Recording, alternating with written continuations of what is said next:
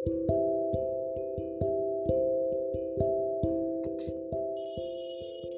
Friends வணக்கம். உங்கள் எல்லாரையும் ஆப்டிமிஸ்டிக் லைஃப் ஸ்டைல் ஷோவுக்கு அன்போடு வரவேற்கிறேன்.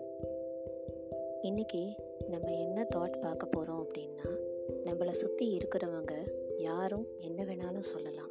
சரியா? அது எதர் பாசிட்டிவாக இருக்கலாம் நெகட்டிவாக இருக்கலாம். ஆனால் நம்ம நம்மளோட பகுத்தறிவை யூஸ் பண்ணி பாசிட்டிவை மட்டும் பிரித்து எடுக்க போகிறோம் இல்லையா? அப்படி எடுத்துக்கிட்டால் மட்டும்தான் நம்மளோட லைஃப் நல்லா இருக்கும். இப்போது ஒரு டிசிஷன் எடுக்கிற சுச்சுவேஷனில் நீங்கள் இருக்கீங்க.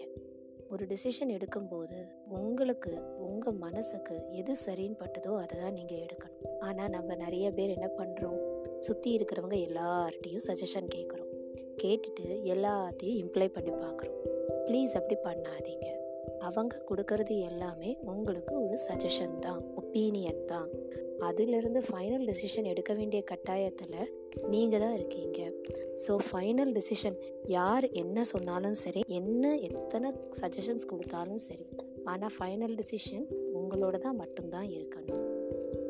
சரியா ஃப்ரெண்ட்ஸ் இதுக்கு நான் ஒரு குட்டி கதை சொல்கிறேன் கேட்டு பா கேட்டு பாருங்கள் ஒரு ஊரில் ஒரு தவளை இருந்தது அந்த அதாவது அந்த குளத்தில் வந்து நிறைய தவளைங்க இருந்தது. அதில் ஒரு குட்டி தவளை இருந்துச்சு. அந்த தவளை வந்து இந்த இந்த குளத்திலிருந்து அந்த குளத்துக்கு சம்மர் டைம் ஆயிடுச்சுங்கிறதுனால அந்த மொத்த தவளைங்களும் அந்த குளத்துக்கு மாறி போச்சு. ஜம்ப் பண்ணி ஜம்ப் பண்ணி போயிட்டே இருந்தது. அப்போ போகும்போது அந்த குட்டி தவளை வந்து வழியில் ஒரு பள்ளத்துக்குள்ளே விழுந்துருச்சு. விழுந்த உடனே அதை சுற்றி இருந்தவங்க எல்லாரும் என்ன செஞ்சாங்க? நீ மேலே வா அப்படின்னு ஒரு சிலர் கூப்பிட்டாங்க. ஆனால் நிறைய பேர் என்ன தான் சொன்னாங்க? உன்னால் மேலேயே வர முடியாது. நீ குட்டி தவளை உன்னால் எந்திரிக்க முடியாது. உன்னால் குதிக்க முடியாது. நீ அப்படியே விழுந்துடுவ. நீ உள்ளே விழுந்து அப்படியே செத்து போயிடுவ அப்படின்லாம் சொல்லிகிட்டு இருந்தாங்க. ஆனால் அந்த குட்டி தவளைக்கு என்ன பண்ணிக்கல? அது எதையுமே அது கவனிக்கல. அது ஜம்ப் பண்ணி ஜம்ப் பண்ணி ட்ரை பண்ணிக்கிட்டே இருந்துச்சு. ஒரு ஸ்டேஜ் வரும்போது அந்த தவளை என்ன பண்ணிடுச்சு? மித்த இருந்த அந்த தவளை குதிச்சுக்கிட்டே இருந்துச்சு இல்லையா? மித்த இருந்த தவளைங்கெல்லாம் சரி சரி இவன் நம்ம என்ன சொன்னாலும் கேட்க மாட்டான். வா நம்ம போகலாம் அப்படின்னு சொல்லிட்டு மற்ற தவளைங்க எல்லாம் அதை விட்டுட்டு போயிடுச்சு. திடீர்னு பார்த்தா டபக்னு ஒரு சவுண்டு. என்னடா அப்படின்னு திரும்பி பார்த்தா அந்த உள்ளே இருந்த குட்டி தவளை என்ன பண்ணிச்சு? அந்த குழியிலேருந்து ஜம்ப் பண்ணி வெளியில் விழுந்துருது வந்துடுச்சு. வந்த உடனே அப்போ எல்லாரும் கே எதுனால அந்த குட்டி தவளை வந்து ஜம்ப் பண்ணி வெளியே வந்துச்சுன்னு நினைக்கிறீங்க? அது வந்து சுற்றி இருக்கிறவங்க எல்லாரும் சொன்னாங்க. ஆனால் அதுக்கா ஒரு தன்னம்பிக்கைன்னு உள்ள ஒன்று இருக்கும். செல்ஃப் மோட்டிவேஷன் அது இருக்கிற வரை நினைக்கிற வேலையை கண்டிப்பாக உங்களால் செய்ய முடியும்.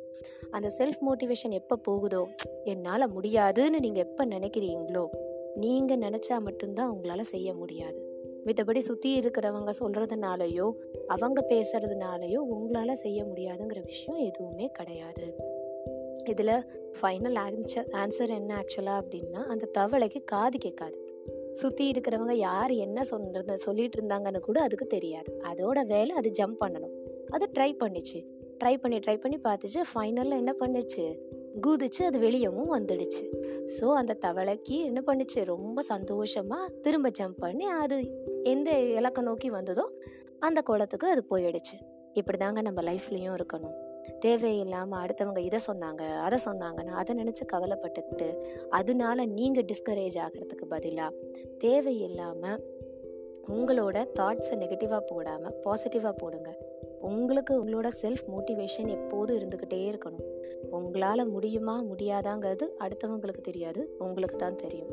பிலீவ் இன் யுவர் பொட்டன்ஷியல் சரியா ஃப்ரெண்ட்ஸ் மீண்டும் நாளைக்கு மற்றும் ஒரு நல்ல கருத்தோடு உங்களை சந்திக்கிறேன். அதுவரை உங்களிடமிருந்து விடைபெறுவது உங்கள் சிந்து. நன்றி நண்பர்களே.